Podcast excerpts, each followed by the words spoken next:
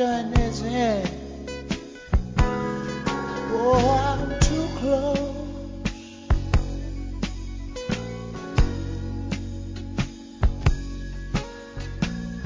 To shaking hands with all my, my, my, my, my, my friends.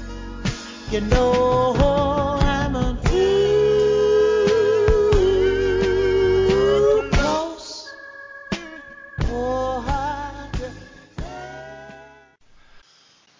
Welcome to our Soul Food Podcast, a ministry of Calvary Chapel, Princeton, West Virginia. Sorry about that. My voice is going. Thank you, Vicky.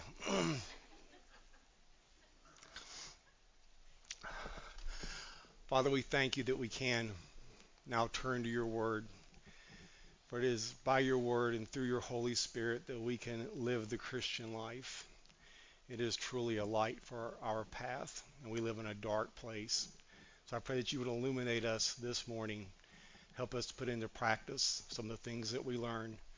We ask in your name. Amen. Welcome back to our study in 2 Samuel. I hope you enjoyed hearing our founding pastor, Chris Vanover, last week. I've always said that he puts the fun in fundamental. If you remember when we were last together, we left King David, who was inconsolable because of the death of his son Absalom. The last words that we heard from David are some of the saddest in the entire scripture, where he bemoans Absalom with these words O my son Absalom, my son, my son Absalom, would I have died instead of you, O Absalom, my son, my son. I'm sure that every parent in here can understand the heartbreak of David. It's always a good idea to consider ourselves and how we may react in a situation before we pass judgment on someone else. As the old saying goes, before you criticize someone, walk a mile in their shoes.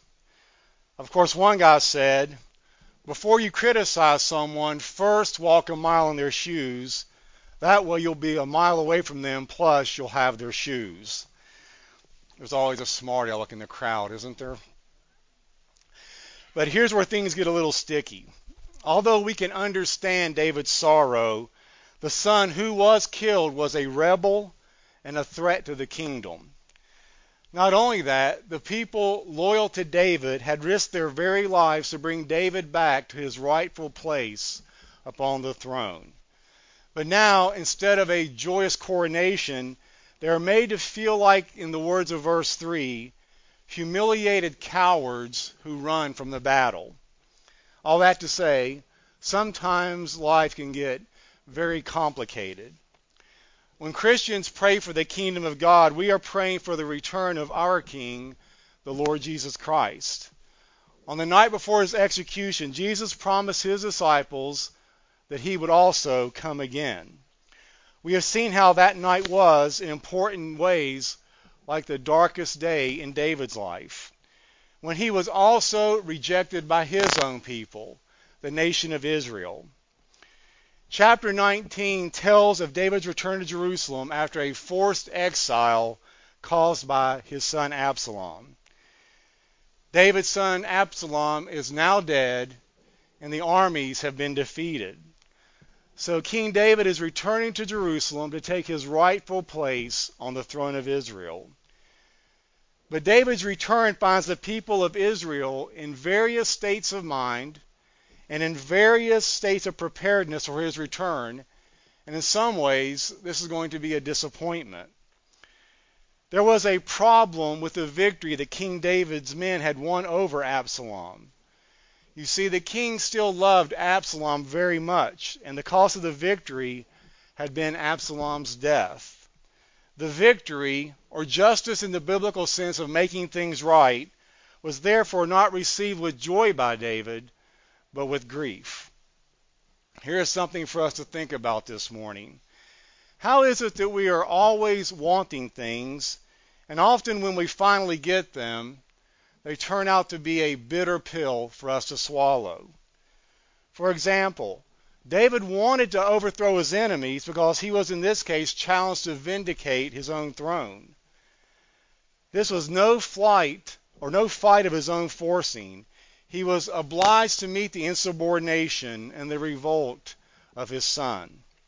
We could say, David, you wanted to be rid of your enemies, and now it is so. Yes, David would say, I wanted to be rid of my enemies, but not in that way. And there it is again. It's often in some other way that we want our desire granted. What's the application for us this morning? Like David, if we are Christians, we should all desire God's will for our lives above everything else. But here's the rub.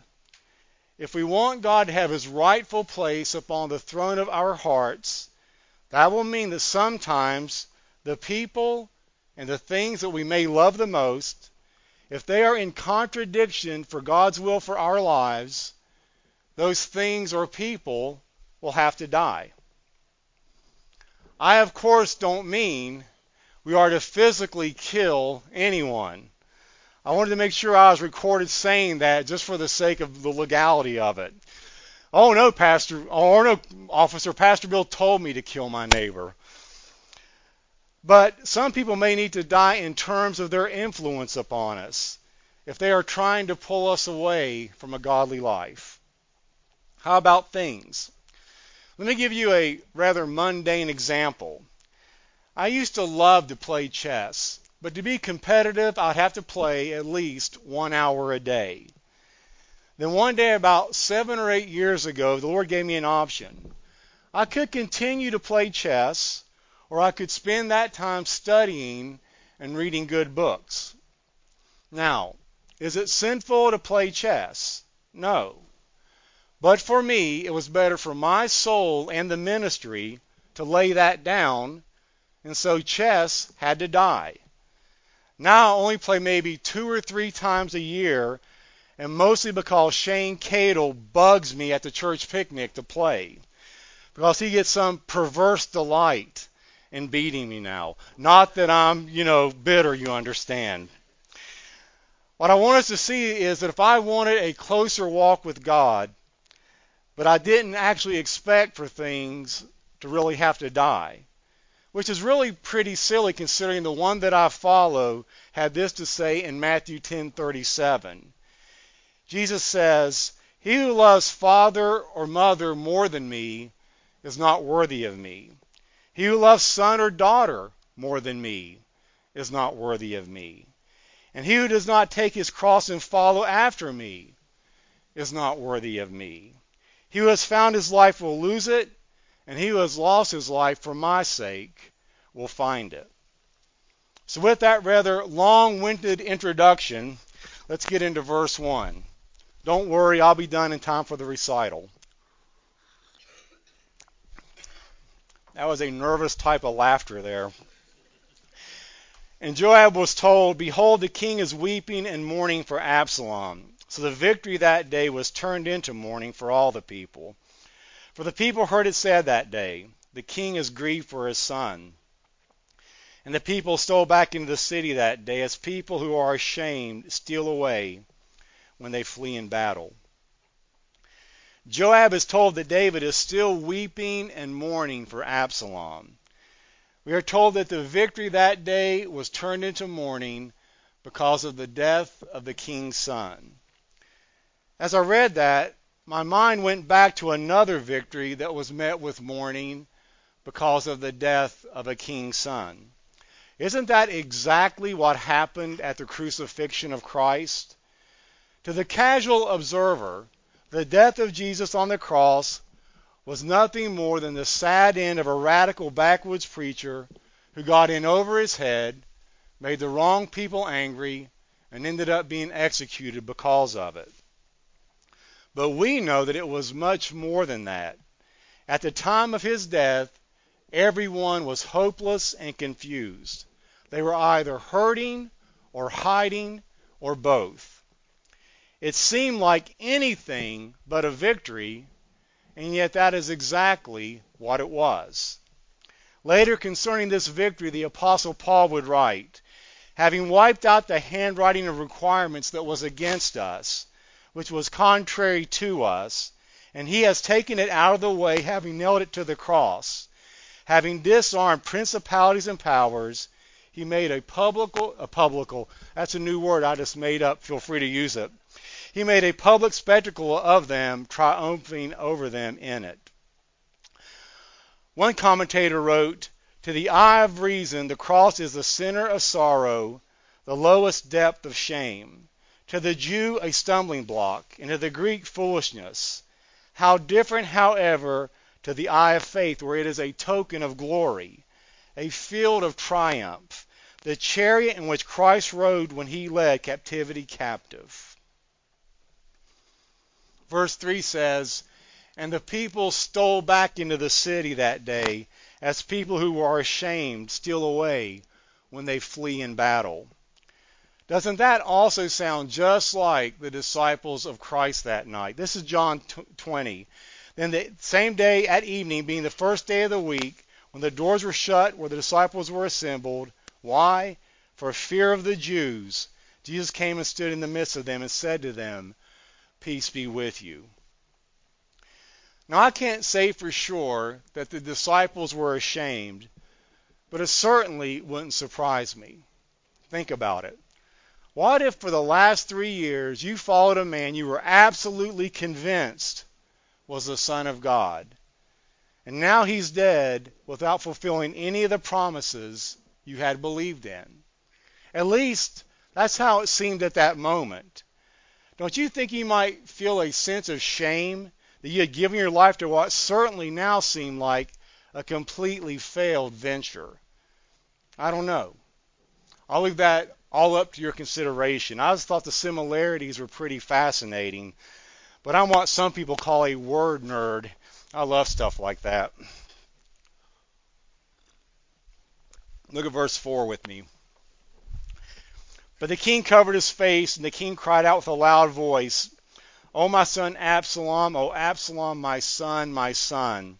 Then Joab came into the house to the king and said, Today you have disgraced all your servants, who today have saved your life, the lives of your sons and daughters, the lives of your wives, and the lives of your concubines, in that you love your enemies and hate your friends. For you have declared today that you regard neither princes nor servants. For today I perceive that if Absalom had lived, and all of us had died today, that would have pleased you well. Now therefore, arise, go out and speak comfort to your servants. For I swear by the Lord, if you do not go out, not one will stay with you this night. And that will be worse for you than all the evil that has befallen you from your youth until now. Verse 4 of chapter 19 reminds us of the end of chapter 18. It said in verse 33 of the last chapter that David was deeply moved over the death of his son Absalom. Do you know where we read those words almost identically? At the death of a man whose name means God is my help. We know him as Lazarus. And Jesus came to the grave and it said that he was also deeply moved. And there we find the shortest verse in the English Bible, just two words Jesus wept. And so to David, the battle was anything but a victory. The Scottish pastor Andrew Bonar used to say, Let us be as watchful after the victory as before the battle. What I think he's saying is it's possible to win the battle but lose the victory, which is what happened to David after Joab defeated Absalom and his army. What should have been a day of celebration for David's army became a, a confused time of embarrassment and shame as the people stole back into the city as if they had been humiliated by defeat. And think about it. David's attitude must have puzzled some of his followers because they saw Absalom as a liar, a murderer, a traitor, and a rebel. Now, certainly, we expect a father to grieve over the tragic death of his son. And to a degree, overlook his son's mistakes and sins. But leaders still must lead, even if their hearts are completely broken. That's one of the prices that you have to pay as a leader. We find another instance of this in Leviticus chapter 10, where we read, Now Nadab and Abihu, the sons of Aaron, took their respective fire pans, and after putting fire in them, placed incense on it, and offered strange fire before the Lord, which he had not commanded them. And fire came out of the presence of the Lord and consumed them, and they died before the Lord. But now listen to verse 6. Then Moses said to Aaron and to his son Eleazar and Ithamar, Do not uncover your heads or tear your clothes, so that you will not die, and that he will not become wrathful against all the congregation. But your kinsmen, the whole house of Israel, shall bewail the burning that the Lord has brought about. What he was saying was, neither father nor brothers were to mourn the deaths of Nadab and Abihu, because the implication would then be that God was somehow unfair in what he had done. We read in Revelation 19:2 that the multitudes in heaven proclaim this, Righteous and true are your judgments, O Lord. Now, they have the benefit of seeing the full picture and understanding that God's ways are absolutely perfect all of the time. Because, you see, this side of eternity, our vision is so very limited. It even that which may appear to be a tragedy can all be part of God's bigger plan. That is why Aaron was not to mourn. And much like that, David the father forgot that he was also David the king, and that he still had his crown because the brave soldiers had put their, the good of the nation ahead of their own personal interest. These same people had wept with their king earlier as together they climbed the Mount of Olives and fled from Jerusalem. But that was different at that time, because then they were sharing the sorrow at the loss of the kingdom. But now they're completely humiliated. It would seem that their victory was now the cause of their king's grief. They had risked their own lives for the king and now they were made to feel like they had somehow acted against him. They came into the city not like the victors that they really were, but instead like thieves. Boldly, Joab turned up the heat by attributing David's treatment of his people as being unfair. He said, Because you love those who hate you, and you hate those who love you. Now, this was a horrible caricature with a grain of truth in it. Absalom clearly hated his father, while David just as clearly loved his son. Now, David's servants obviously loved their king, and because of that, in Joab's judgment, David's mistreatment of them amounted to hatred.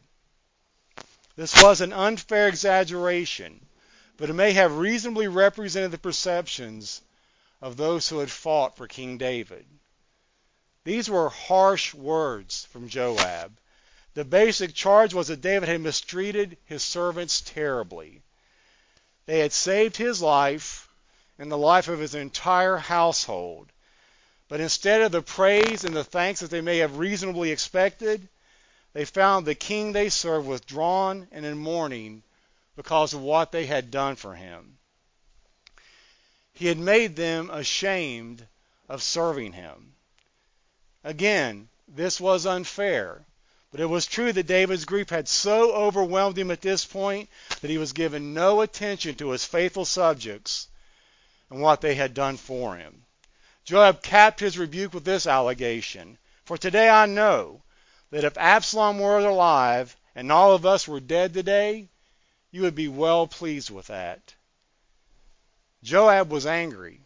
He understood the politics of that day because he knew that had Absalom lived and had been given the opportunity, every one of David's servants would have been killed. According to Joab, David's behavior was telling everyone that he would have preferred that outcome. And while I think that Joab could have been a little more sensitive with his words to David, I do feel like this was something that David needed to hear. Proverbs tells us that faithful are the wounds of a friend, but the kisses of an enemy are deceitful. That means an enemy will not tell you what you want, or an enemy will tell you what you want to hear, while a friend will tell you what you need to hear. Oscar Wilde said, An enemy will stab you in the back, but a friend will stab you in the front. Just a while back, John and Rita Viscup loved me enough to confront me with something that I didn't want to hear. Now, they were respectful of the position that the Lord has put me in, and they did it the right way, but it still stung. And that's why they're not here today. I kicked them out for daring to oppose me. So tremble ye all the parts of the earth. Just kidding, they're out of town. You're probably thinking, I hope they confronted you about your bad jokes and terrible puns. Um, it wasn't, by the way. But they didn't tell me what I wanted to hear. They told me at that time what I needed to hear, to which I thanked them later. And I hope we all have people in our lives who love us that much to risk doing something like that. Well, what should we think of Joab's forceful speech? I know it's going in your head what it was. Uh, was he right? Was he wise? Should he perhaps given a little more sympathy for the grieving father? Or was the situation as serious as he had obviously thought, so that there was no room for indulging David's sentimentality? Opinions are likely to differ on those questions. The truth is that David's love for Absalom was not able to save him from Joab's justice, and Joab's sense of justice had no space for David's love of his son. The situation, quite frankly, was impossible. Verse 8, please. Then the king arose and sat in the gate, and they told all the people, saying, There is the king sitting in the gate. So all the people came before the king, for every one of Israel had fled to his tent. Joab's short but cutting speech had the desired effect of jolting the king back to reality.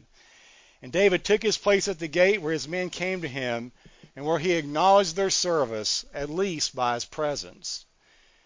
There is no mention of David speaking to the people as Joab had demanded, and perhaps in his sorrow, that was just beyond him.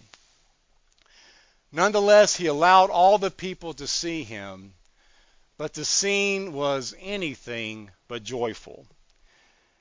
But the people had their king again he was no longer withdrawn from them. But what next? Would the victory won by David's men translate into the restoration of his kingdom? How would that come about? Much is still left uncertain. Once again, it was a little like the death of Jesus. Victory led to mourning, and it was very difficult to see how Jesus could really return as the king. As a side note, one thing I really love about David is he can always take a rebuke. And amazingly, David's kind hearted attitude towards his enemies did not translate into a soft attitude toward his own sins. Because I found that usually people who are soft with others are soft with themselves, and those hardest on themselves are even harder on others. But David was different. He was gracious with others, but he was still honest with himself. I believe David's greatness was simply this. For as much as he sinned, and he did sin, he never failed to own up to that sin. I can't find a single instance in the Bible where David was rightly rebuked for his failings, where he then failed to heed that rebuke. For instance, when Nathan confronts David for his adultery and murder, David, after he sees what Nathan is up to, quickly laments, I have sinned against the Lord. When Joab sends a woman of Tekoa to change David's mind about bringing Absalom back, he listens to her. And in today's account, when Joab rebukes David for loving his treacherous son more than his loyal servants, David does what Joab tells him to do.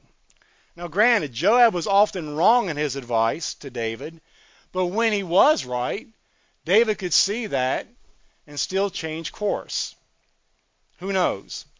Maybe David's son Solomon was thinking of his father when he wrote Proverbs 17:10 which reads, "A rebuke goes deeper into one who has understanding than a hundred blows does to a fool."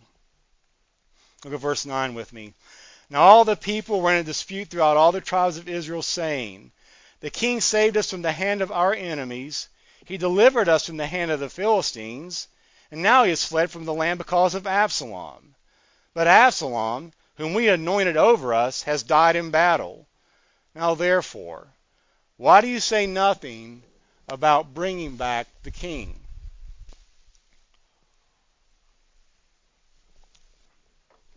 it's likely that all the tribal leaders who had foolishly followed Absalom were wondering what David would do to them now that he has regained his throne. The death of the pretender Absalom focused the minds of those who had once been seduced by him. Absalom's glamour and his promises are now dead and buried. His arrogance, along with his beautiful mane of hair, are no more. The hopes and dreams the people had attached to him were dashed, and their misguided allegiance is now apparent. At last, the people remember David, the king that they have rejected. In this, I also see a picture of the greater than David, Jesus Christ. About 250 years later, the prophet Isaiah would write these words he was despised and forsaken of men, a man of sorrows and acquainted with grief. And like one whom men hide their face, he was despised, and we did not esteem him. And just like it says in verse 9, our, our King, King Jesus, has also saved us from the hands of our enemies. Now, what enemies do I speak of this morning? How about the enemy of our old unredeemed life? And the last great enemy, the enemy of death itself. How should such knowledge stimulate our hearts to respond? I think that just like verse 10, it should make us to also want to bring back the king to his rightful place. You know, sadly, we could say that about many churches today. Why don't you bring the king back? Did you know that King Jesus has been kicked out of many churches today? There are churches that have removed any songs that mention the word blood. They say that's barbaric and antiquated. We don't want a bloody religion. Some churches say it's intolerant to say that Jesus is the one and the only way to salvation. They are universalists in their approach by saying that many roads can lead to God. Some places need to bring the king back, or else they're not really a church, at least not in the biblical sense. They are simply a moose club without the beer and the bad dancing. But I want to apply this to us this morning. Maybe in some of our lives, here this very morning, we also need to bring the king back. Maybe like the church in Ephesus, you have left your first love. Let me read you that account. In Revelation chapter 2, we read, To the angel of the church in Ephesus write, The one who holds the seven stars in his right hand, the one who walks among the seven golden lampstands, says this I know your deeds, and your toil and perseverance, and that you cannot tolerate evil men and you put to the test those who call themselves apostles, and they are not, and you found them to be false. And you have perseverance and have endured for my name's sake, and have not grown weary.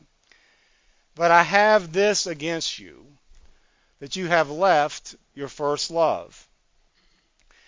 Therefore, remember from where you have fallen and repent and do the deeds that you did at first, or else I'm going to come and will remove your lampstand out of its place unless you repent.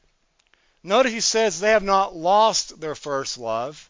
He says they have left their first love. As you know, it is my theological stance that if you are truly converted and regenerated, you cannot lose your salvation. But you can leave it for a time. And if you do, while still being saved, you will be miserable by leaving that place of fellowship until that time you repent and come back. And during those times, I personally have left that place of fellowship in my first love. God has been faithful to discipline me out of his love for me and his desire for that relationship to once again be restored. I love Spurgeon here as we close. He writes, Many have lost the comfortable, comfortable presence of the Lord Jesus Christ. Some have long dwelt in the cold shade of suspended fellowship. Why speak ye not a word of bringing the King back? If your soul has been nipped with the frost of a long and dreary winter, if the sun of righteousness do but cross the line and manifest his meridian splendor, your summer will return at once. Let the king come, and all his court will follow all the graces that display themselves where the Lord of grace is revealed. I think what he's warning of there is the danger of a slow erosion of our faith. I've said in the past, I don't think that we normally just blow it out of nowhere. Normally, there is a slow process that brings us to the point of that failure.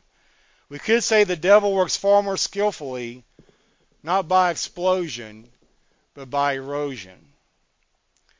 The danger I think we face as we grow older in the faith is we can know a lot of Bible facts and we can know how to speak Christianese, but we can also become stale and lifeless if we are not careful. There is no beatitude that says, Blessed are the crusty. We can go through the motion, but there is no longer any emotion. So, what if that's me this morning? What do I do? You do the same thing Jesus told the church at Ephesus to do. You remember from where you have fallen, you repent of your sins, and you return to your first love once again. It's really that simple. Remember, repent, and return. And if you need to do that, please talk to me or someone here this morning. Father, I pray that everyone within the sound of my voice knows you. But if anyone does not, Lord, if anyone does know you, but they have walked away for a time, I pray that this would be the day they would be able to circle on their calendar that they once again knew the living God.